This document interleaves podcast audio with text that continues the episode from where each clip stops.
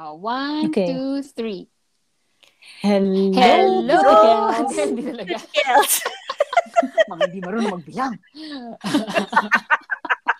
Ka, basic, basic. Ang okay. kapatid ko. Okay. Ang presidente. Hindi, wala na. Hindi na tayo nitinan okay. yan. Okay. Sige, one, two, three, tas hinga, go.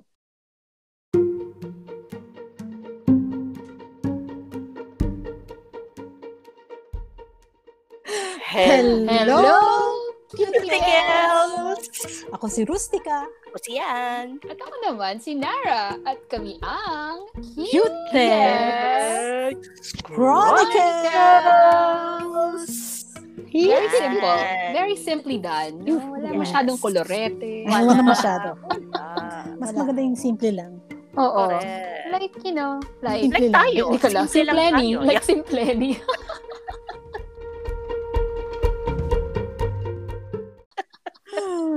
Oh, ano na? Maligayang araw kaarawan. Ng... araw ng manggagawa. Araw ng manggagawa. O kasi labor. Yeah. Okay. Oo. Araw tsaka bukas. Manggagawa. Kasi nire-record namin to ngayon ng May first. Bukas naman, Idol Theater. Yes. Ano ang ibig sabihin so, nun? Para sa yung ating katap- mga Muslim hmm. na ah, mga kapatid. Tama. Kain na na. I made one. Oh, Rustica, since oh, ikaw today. Ano naman, oh. parang scripted na scripted, ano? Ano ang iyong baon for today? Ang baon ko ngayon ay menudo! Yay! Ay? Okay, hindi. It's an explosion! Mahilas for you. Okay, ang baon ko ngayon, as usual, ay isa siyang fake news ulit. Okay. Na aking ibibigyan ng kaliwanagan at mm-hmm. katotohanan mm-hmm. kung ano ang mga pinagsasasabi nila. Mm-hmm. Exciting. Exciting siya. Huwag oh, kayong masyadong... Sure ka dyan, uh, ha? Sana. Totoo itong binabasa ko. Sana mag-live up sa excitement. Oo nga eh. Pasensya na kayo. Medyo uh, nagkatamaran mag-research. Yes, and lang, our audience deserves that. Pasensya na po kayo. Ako, si Rustica po ito, hindi po to si Jan o kaya si Nara. So, alam nyo na, syempre. So, eto po. Buti na lang, may Facebook. Total naman. May disclaimer ka na, agad. Oh, eh, yung no? mga fake news natin, inatatagpuan natin sa Facebook. Eh, sige, doon na rin ako. Pero syempre, hindi naman lahat ng makikita sa Facebook eh fake news. May tama din kasi mm. uh, inilalabas na rin ng mga taong um, alam yung katotohanan, yung totoo. Kaya, mm-hmm. eto tampo sila. Okay. Kung naaalala nyo po na sinabi ni Erwin Tulfo po yata yun, na kung galit kayo kay Marcos, achuchuchu, achuchuchu, de wag na kayong dumaan sa... Sinabi niya talaga yung achuchuchu. Siyempre, dagdag ko na yun, to naman, pagbigyan ko na ako. Bago, bago yan sa dictionary natin, no? Achuchuchu. Oh, no. Si Erwin Tulfo, mm. magsasalita ng achuchuchu. Katawa naman ako doon. Sige. Anyway, mm. kung huwag na kayong dumaan sa San Juanico Bridge, EDSA, NAIA, N L E X, S L E X. Ba't naman ko hindi dadaan? Kanya ba na, yun? Eh, ewan ko sa kanila. Si Marcos daw ang nagpagawa nun eh. Ah, diba? Si Marcos daw nagpagawa. L R T. Huwag niyong gamitin yung wag wag niyong gamitin yung yung kuryente dahil sa Meralco. Nakakatawa actually. Ah, uh, yung wag kayong uminom ng kanya tubig. na, kanya na lahat. Wag kayong uminom ng tubig o maligo sa M W S S. Grabe, pagmamayari. Hindi uh, actually dinagdag, dinagdagan ko yun, hindi yun yung tamang ah. sinabi niya. Ako lang nagsasabi. Pero it's parang ganun na rin yun kasi wag na wag niyo nang gamitin or some uh, parang ganun yung sinabi niya. So, mm-hmm. eto na po ngayon. Pero kung ano nyo, kung isipin nyo lang, anong year ba nag-start, mamuno, naging presidente si Ferdinand Marcos? Yun ay nineteen sixty-five. Kung hindi ako nagkakamali, hanggang nineteen eighty-six. Oh. So, kung ibibase natin yung year na yon, kung anong year siya naging presidente, makikita naman na, siguro malalaman natin na yung mga EDSA, NAIA, N L E X, S L E X, L R T, L R T siguro baka. Oo, ito yung year na pinagawa. Pero the rest, Meralco, hello. Nag-start lang siya nung nineteen sixty-five. Natawa naman oh, ako doon, di ba? Oh. Common sense na, di ba? Oh, may, may ilaw na before that. Oo. At saka yung M W S S, nineteen sixty-five lang siya nag-start. Mm-hmm. Talaga ba? Wala tayong tubig noon. Puro sa balon tayo kumukuha ng tubig ng year nung nineteen sixty-four. Suspicious, suspicious dun pa lang. Oo nga, dun pa lang syempre. Ah. Tulad nga ng sinabi natin. Okay, sige. Umpisahan natin sa San Juanico Bridge. Mm-hmm. Okay, yung San Juanico Bridge, ito yung sinasabi based dun sa nabasa ko sa Facebook na galing sa top news and articles April twenty-sixth. Oh, may nine oh eight a.m. pa. Ano yung top news na yan? Ito yung, ano siya, um, nasa Facebook siya, siya ay isang uh, ha, news and media website ang nakalagay sa kanya. Dahil ang San Juanico Bridge, ang sinasabi niya, one of those projects that Marcos loaned with interest to prove his good performance in government. During those times, there was really no need for a bridge to connect Samar and Leyte. But Marcos opted to have this costly foreign-funded project because Imelda wanted a bridge for her hometown. Yun ang sabi niya. Okay, mm. ang babasahin ko. Meron ding ibang ah. nagsulat. Meron siyang tinitle na ten facts you should know about San Juanico Bridge in Samar and Leyte. Mm. Okay. Eh, eh. Okay, ito ay, opo, tama po siya na si Marcos ang nagpagawa dahil nga ito ay gusto niyang irigalo sa kanyang asawang si Imelda Marcos. Okay.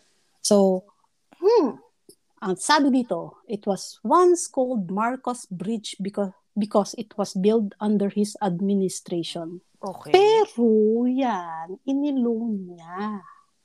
Siyempre, ano pa nga ba? Siyempre. At mm-hmm. ang halaga ng loan na yun is twenty-one point nine million.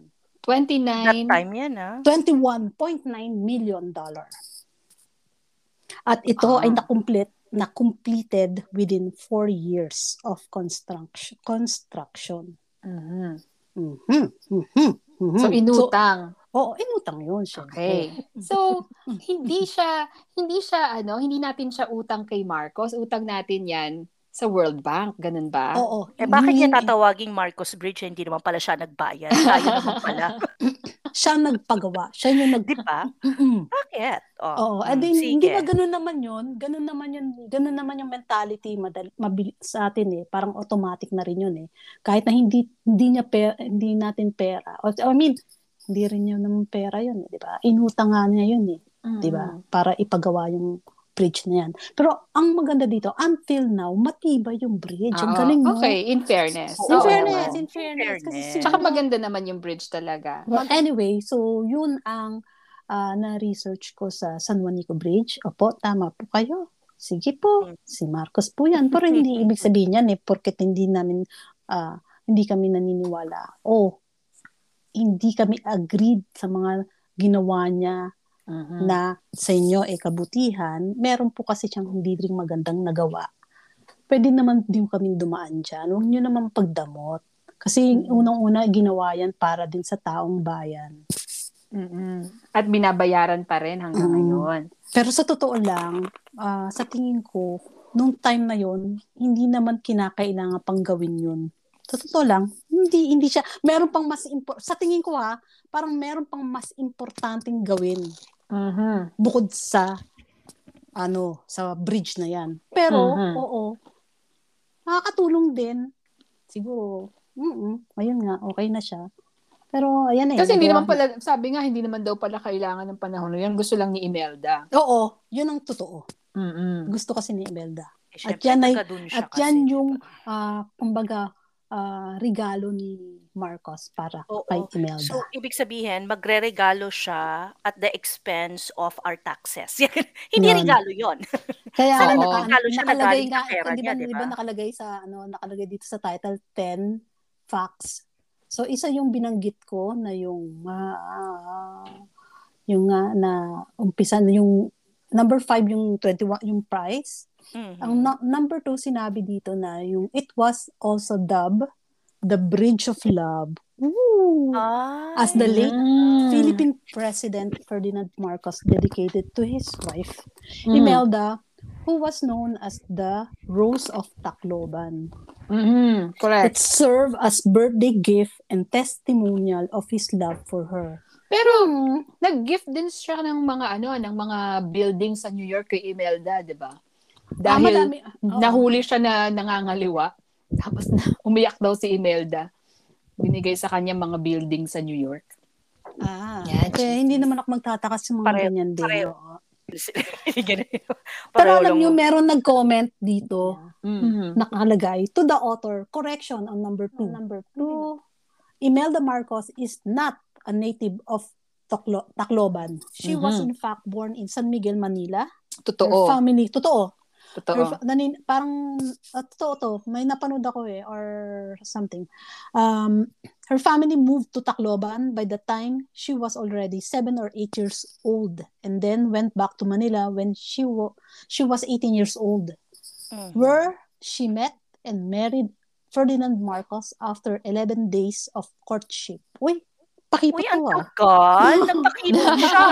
Sobra. Sobrang nagpakipot. Oh, oh. Thereafter, she lived in Manila, in, in Manila na, and goes back to Tacloban lang in times when it becomes stressful in Manila and she needs a vacation. So, practically, she spent her whole life in Manila except for the ten years she lived in Tacloban during her younger years. So, how can she be...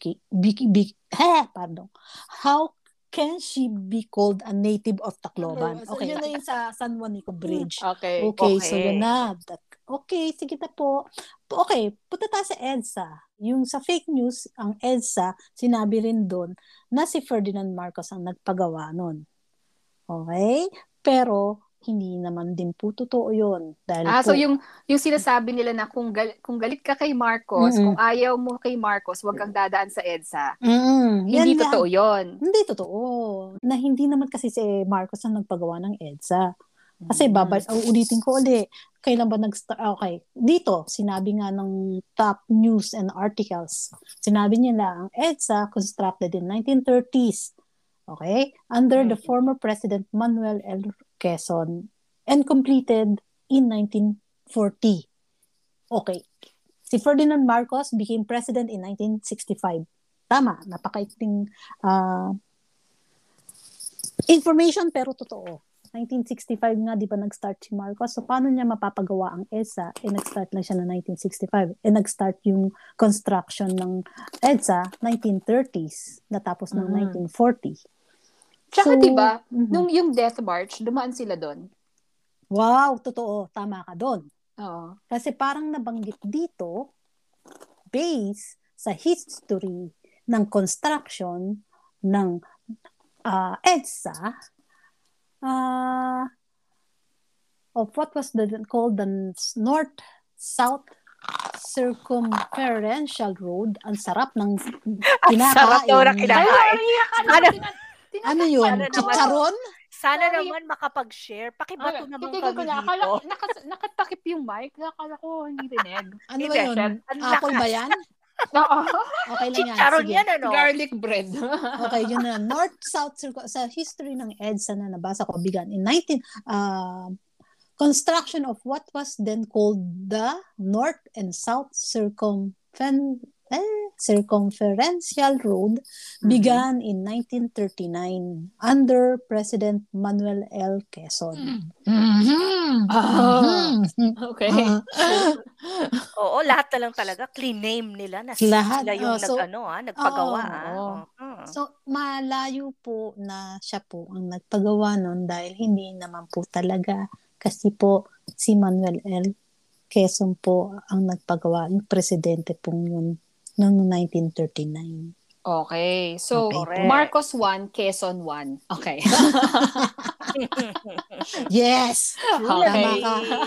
Okay. So, babalik ko tayo ng pangatlo. Isa pa na sinasabi nila. Okay. Na wag na raw, uh, paano yun? Eh, kung sa NAIA, siya din ang nagpagawa. So, hindi na, ta- hindi na natin gagamitin yun. Hindi sa Clark tayo pupunta. Yun ang sabi nila.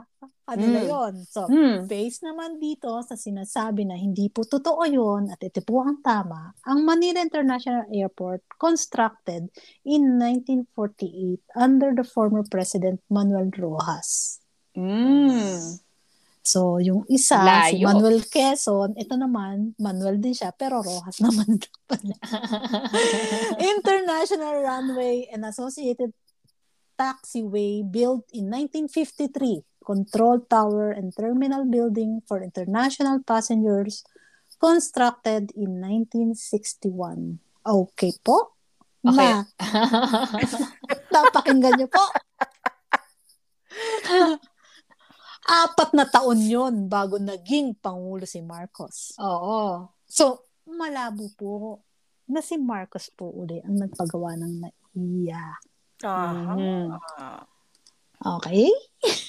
So, itigil na natin ang pagsabi na si Marcos ang nagpagawa ng ng Manila International Airport at ninakaw ito ng mga Aquino para ilagay ang pangalan ni Ninoy. Hindi po si Cory ang nag uh, nagsabing pangalan yan kay Ninoy. Okay. Oh, basta ang nakalagay lang dito na ang dating pang, ang unang pangalan niya nga is yung ito, the original airport that served Manila, Grace Park Airfield, also known as Manila North, was opened in nineteen thirty-five.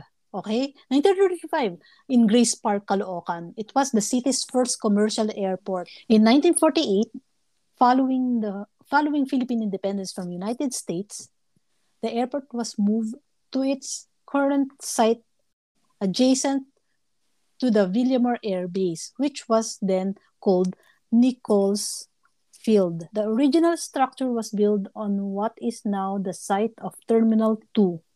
The new terminal was inaugurated on September twenty-second, nineteen sixty-one. Okay. At dahil nabasa ko na yung history, pero ito na pinaka-important. Uh, one year after its opening, the present-day Terminal one became a scene of controversial event in Philippine history on August twenty-first, nineteen eighty-three.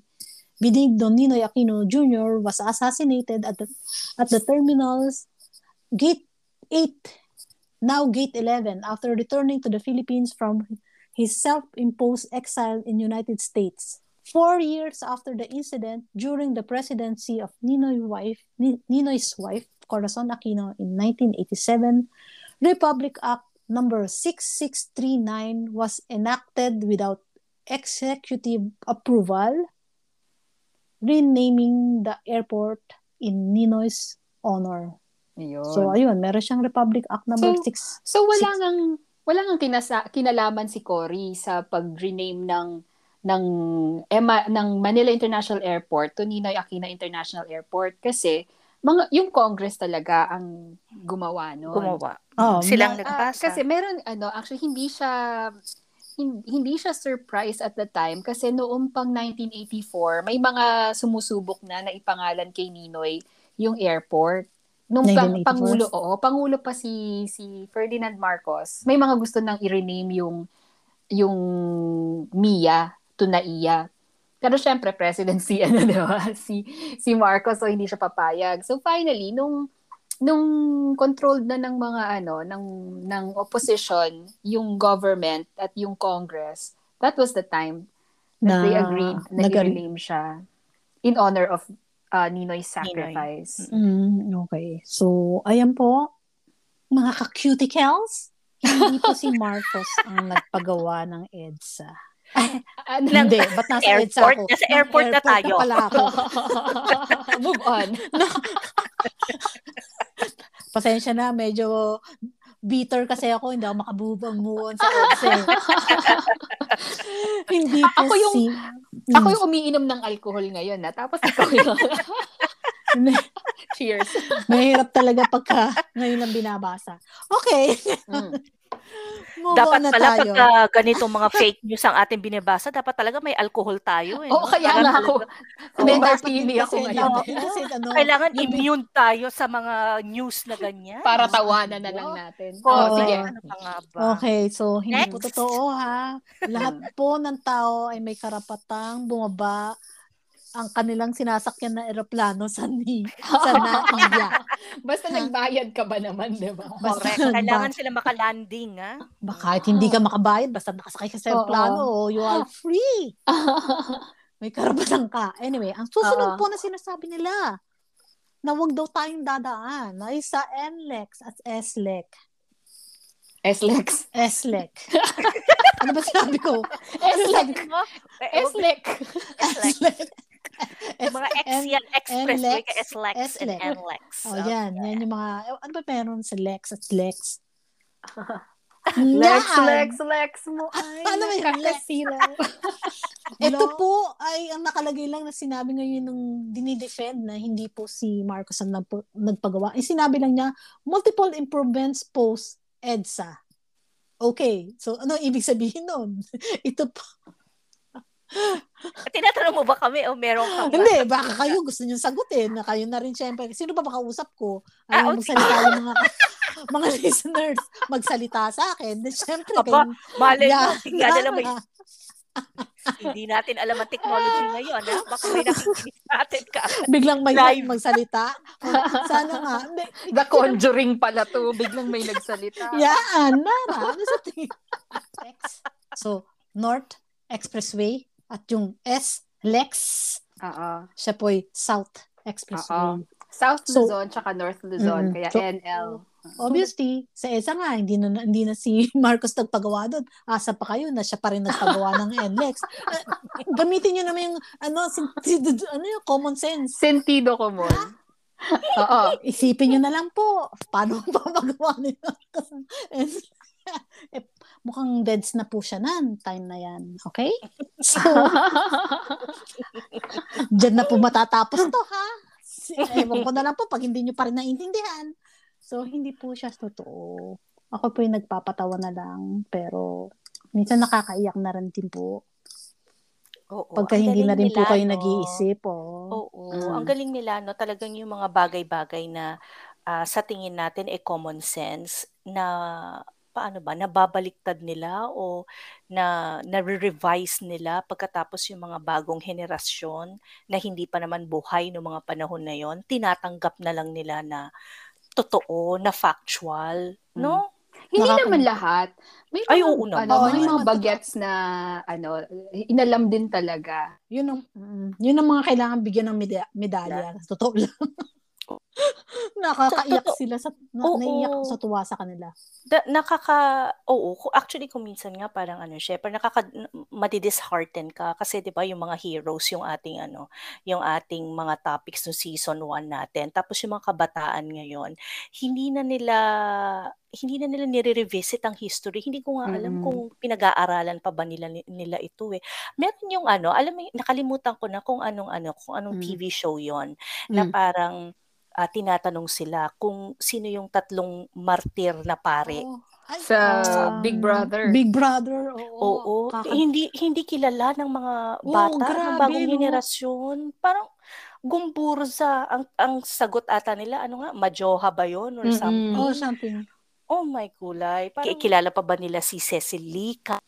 Si Eugene Torre? Ina- inangat nila ang antas ng... Uh, Uh, Pilipinas sa sa mundo dahil sila'y um, ano bang tawag doon? Si Sisilica, syempre yung alam niyo sa piano, no? Mm-hmm. Tapos si Eugene Torre naman sa chess. So talagang umani sila ng maraming mga awards. So sana itong mga ito, hindi lang yung puro gawa-gawa lang na mga kwento. Uh, ang kailangan malaman ng ating mga kabataan. Kaya maganda rin tong ano eh, tong um, ginagawa din natin ngayon na lahat ng mga fake news na sinasabi nila na uh, si ganito ang nagpagawa, si ganyan, ganito yung totoong nangyari, eh napapabulaanan natin, nabibulaan ng kalinawan. Kahit oh. na sabihin na uh, konti lang ang oras natin. Para, kasi dami fake news eh. Ito mm-hmm. mga kinukuha natin, mga salang-sala na lang. Mm-hmm. As aka, yun nga, um, nakakalungkot. Kailangan pa uh, natin gawin to kasi wala eh, meron talagang mga kabataan na hindi na talaga nag-e-effort. Pero hindi naman hindi naman lahat ng kabataan, may mga kaedad din tayo na nakalimutan yata na inaral natin sa history ang mga ito. Eh. Ay, mas nakakalungkot yan. Oo, di ba? Parang sabay-sabay, pareho naman tayo ng librong inaral. Bakit mali yung naalala? Saan mo nakuha yung mga yan? So, balik po tayo uli sa ating mga fake news mm-hmm. na itinatama. Okay. Natapos na po tayo sa Lex. Very good. Ah. Yan. Akala ko, iniisip mo kung ang susunod. Hindi, iniintay ko kung talaga. Ah, okay. Ngayon, ang okay. susunod po ngayon ay, ayoko naman mag-monologue, no? Gusto ko naman may kausap akong anong, gina- anong ginagawa nyo dyan? Siyempre, mag- naglalasing. Ang susunod po na atin pong bibigyan linaw kung mm. tama o mali ang kanilang pinagsasabi mm-hmm. ay yung pong L R T. Sinasakyan ko yan dati. Ako rin. Favorite ko tong sinasakyan nung mm-hmm. nagtatrabaho ako sa Ortigas. Dahil napakabilis ah, makauwi ng Tandang Sora. Sa L R T, sumakay ako dyan. Okay. So, sinasabi nila na si Marcos din po ang nagpagawa nito. Ay, pasensya na po ah. Pero hindi po yung totoo. Ang hindi L R T, totoo? Hindi po totoo. I love it. Ang L R T Line one, maaring naumpisahan na project ni Marcos to, pero hindi hmm. niya natapos. Oh, ang L R T Line one is Marcos project. Yun ang sabi. However, L R T Line two, constructed nineteen ninety-six, to two thousand three and M R T nineteen ninety-nine. Totoo naman, nauna talaga yung unang-una. Pwede, oo, totoo. Project nga ni Marcos siguro yun, pero hindi rin natapos eh. Mm. Palagay ko, yung tumapos din nun, yung sumunod na presidente. Okay, noong nineteen ninety, mm. yung and M R T nineteen ninety-nine were developed after Marcos was ousted. Mm. Meanwhile, P N R was created eighteen ninety-two. Hindi pa pinanganak si Marcos. Ano ba yan? Kaya nakakatawa, alam mo yun ha? Nakakatawa talaga. Hindi pa pinapanganak si Marcos nakapagpagawa na siya ng P N R. Okay, tingnan natin yung P N R na to, kung anong history nito, Manila. Ano ba itong P N R na to? Ha? Ha? Ha? Okay, early train system, eighteen seventy-eight to nineteen forty-five. eighteen seventy-eight, mga iha. Okay. Mm. Hindi pa po pinapanganak po si Marcos ng time na yon dun sa train. So, mali po din po yun. Hindi po siya totoo. Ano, gusto ko lang sabihin na parang in fairness naman, L R T one at least natapos niya. Pero, mm. na-i-claim na sa, sa, dahil sa kanya, pasalamat tayo sa kanya na lahat ng M R T, eh, lahat ng L R T ay salamat sa kanya. Hindi rin. Hmm. Tsaka, ano, isa pa, hindi naman... Hindi naman siya hari na kung anong pinagawa niya, wala na tayong karapatan. Pera din ng bayan yan, di ba? Oh, hindi. Exactly. Mga, ewan ko kung ano, yung mga ganyang rason, eh, hindi ko alam kung anong meron silang pag-iisip. Yung mga bata. Wag ka parang nagawa ng ano. Hindi, naniniwala nga, tal- naniniwala nga talaga sila na ano, na parang royal family natin ng mga Marcos na ang tawag ito, kailangan manalo ni Bongbong kasi siyang da- totoong tagapagmana ng Malacanang. Parang mali naman yata yun. Nasa demokrasya tayo. Oh, kaya nga sino ba nagsabi nun? Spain, walang biyasya. Diba? Okay.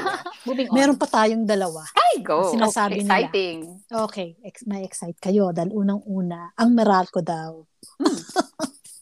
Ang Meralco daw ay sa kanila. At, sa, ay, at oh. si Marcos din po yata ang may pakana o nagpagawa. Or... Ano yung fake naman? News na sinabi nila? Na si okay, Marcos so ibig sabihin ng nineteen sixty-four, nineteen fifties, wala pa tayo, kandila pa lang ginagamit natin. O yung ano matawag doon? Gasera? Ga, Oo, oh, gasera. Wow! At nung nineteen sixty-five lang tayo na nagkakuryente. Or, ah, ano kaya nagpapailaw ng T V, no? Oo, walang radyo. Woo. Okay, hindi nila naisip yun. Okay, Meralco was founded in nineteen oh three. Again, mm, nineteen oh three. Hindi pa pinapanganak si Marcos. Founded, founded March twenty-fourth, nineteen oh three. Oh, one hundred nineteen years ago. Oh. Grabe. Mm. Ha? Tapos kung paano ang kinin nangyari? Oh my gosh. Okay. Hindi po totoo ha. Hindi po yung totoo. Mm. Huwag daw tayong maligo. Huwag daw natin gamitin ng tubig. Sa M W S S. Dati po yung Carriedo Water System, eighteen eighty-two. Ah, Manila Carriedo. Water Sup- Supply System, nineteen oh eight. Uh-huh. Metropolitan Water District, nineteen nineteen. Oh my gosh! nineteen nineteen. Mm. Paano po nangyari na si Marcos po ang nagpagawa na? Siya. Oh my gosh. Wala akong masabi naman. So, ito po ang madadaanan ko sa Katipunan Avenue. Sa Balara. So, maniwala kayo. Dahil nag-Miriam po ako. Na dating Merinol. Ay, sa Balara! Yes. Mm-hmm. So, eh, hindi, po, hindi po siya. Uh, hindi po siya. Bakit siya tinawag na Old Balara? Meron ba siyang New Balara? Para magkaroon ng Old Balara? Napakagandang tanong yan, Yaan. May current Balara? Sasagutin kita sa susunod na episode. Pagkatapos oh, yeah, ng ilang promise paalaan. Yan, oo, promise, promise yan, yan sigurado. Okay. Pakihanap, bakit oo. Old Balara yan? Isa-isa hmm. muna. So ngayon, hmm. tinatanong mo. May iba pa siyang inaabala. Nagkakaliwan, nagkakaliwanagan na po ba tayo, Chen? Mga kabataan? Na yes, malinaw na malinaw. Okay, hindi po. Totoo yun. Okay? Okay, ngayon, yung thirteen-month pay. Si mm. Marcos po ba talaga? Mag-ano nito? Sabi nila si Marcos pa- daw. Okay. Ha? Siya pa rin? Hindi. Inangkin niya na? Angkinin mo lahat. Lahat, lahat. Nasa iyo na ang lahat.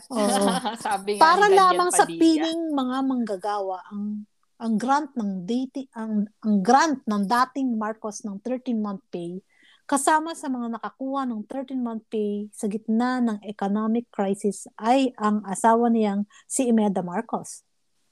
Si Cory Aquino ang nagpalawak ng scope ng P D eight fifty-one.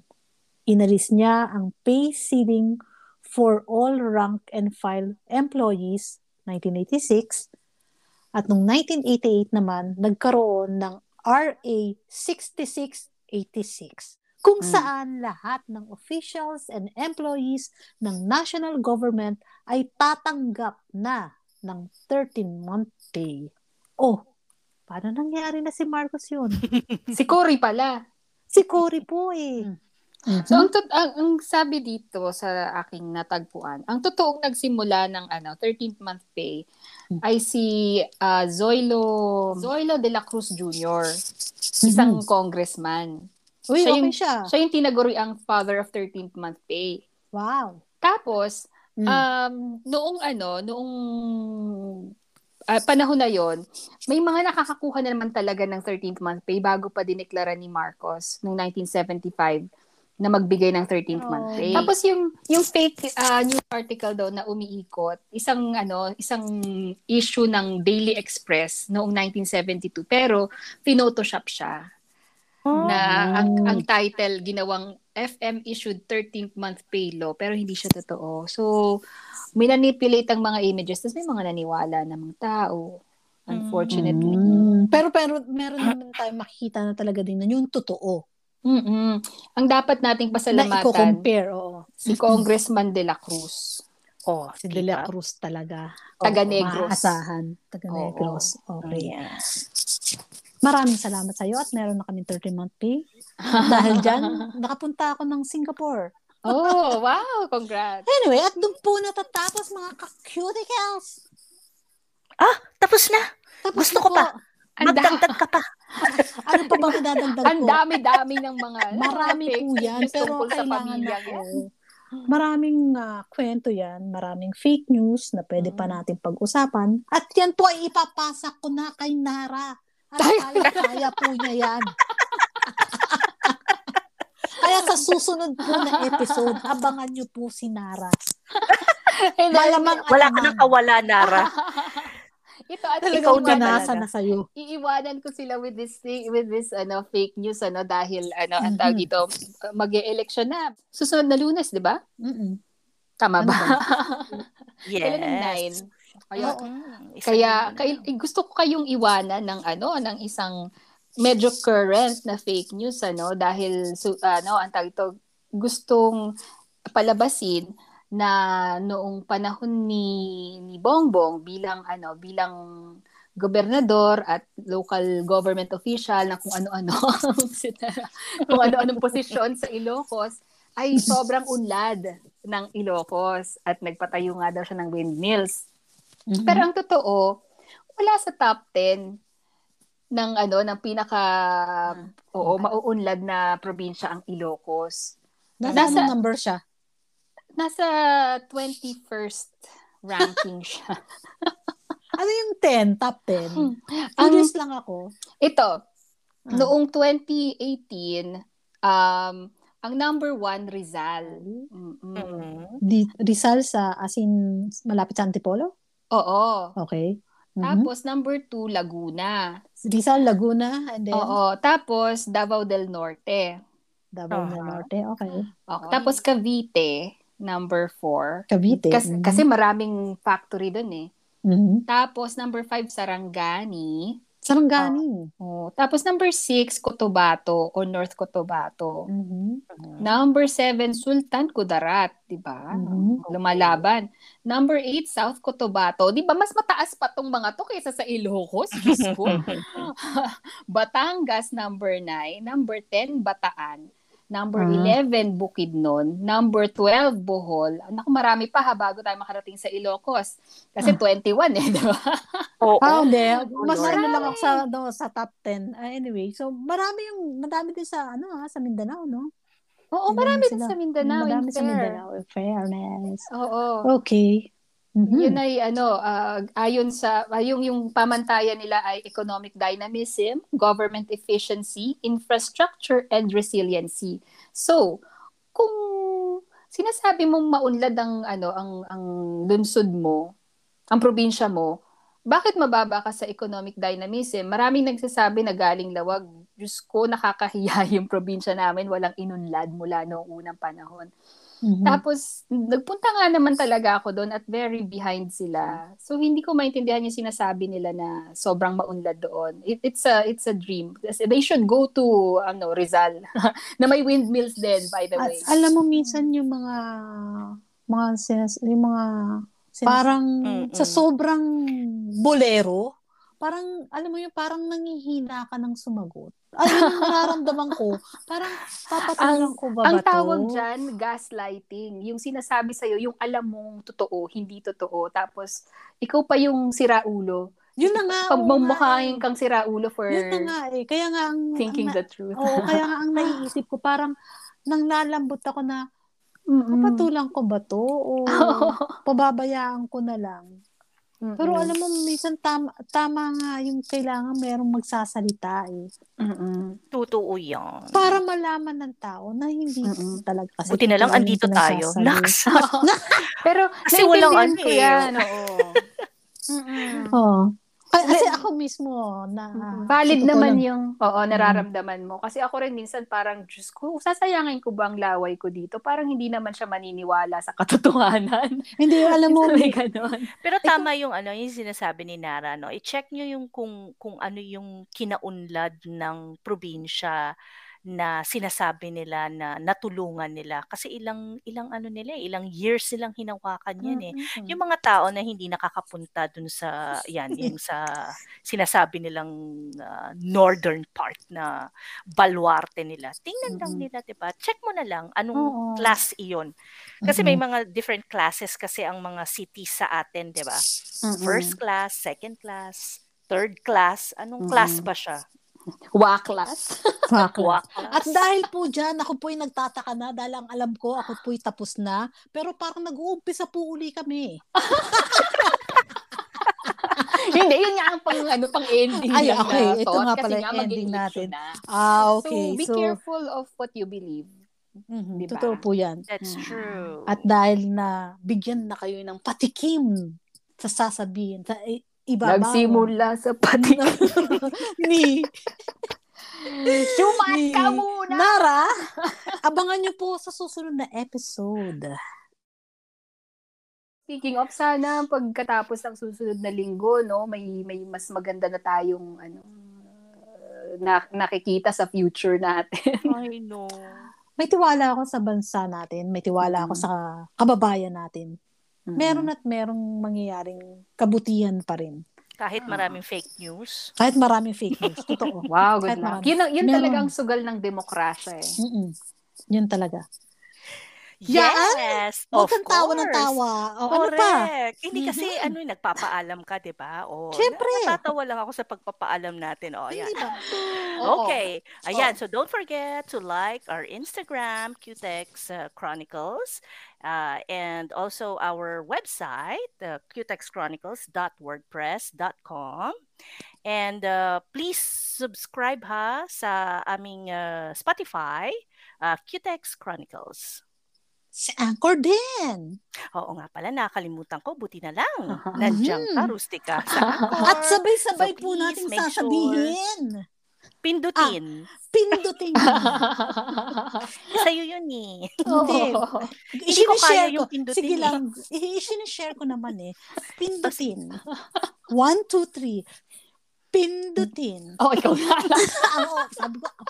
Sabi ko, hindi ko kaya sabihin. And on that note, uh, thank you very much, mga cuticles, for listening. Hope to see you next week again. Yes, yes again. Maraming salamat. By that salamat. Time, may bago na ba tayong presidente? Wala pa.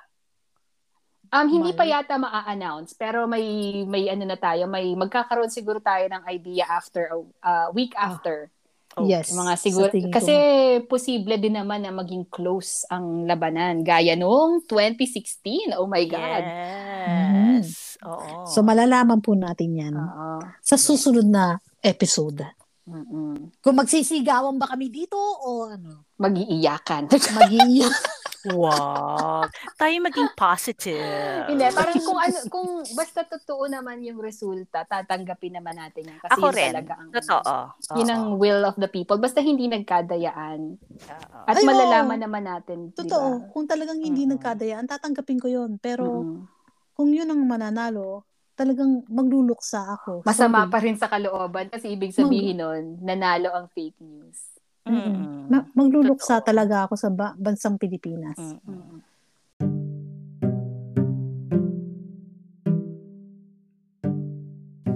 At doon po nagtatapos. I'm so happy. Such a happy note.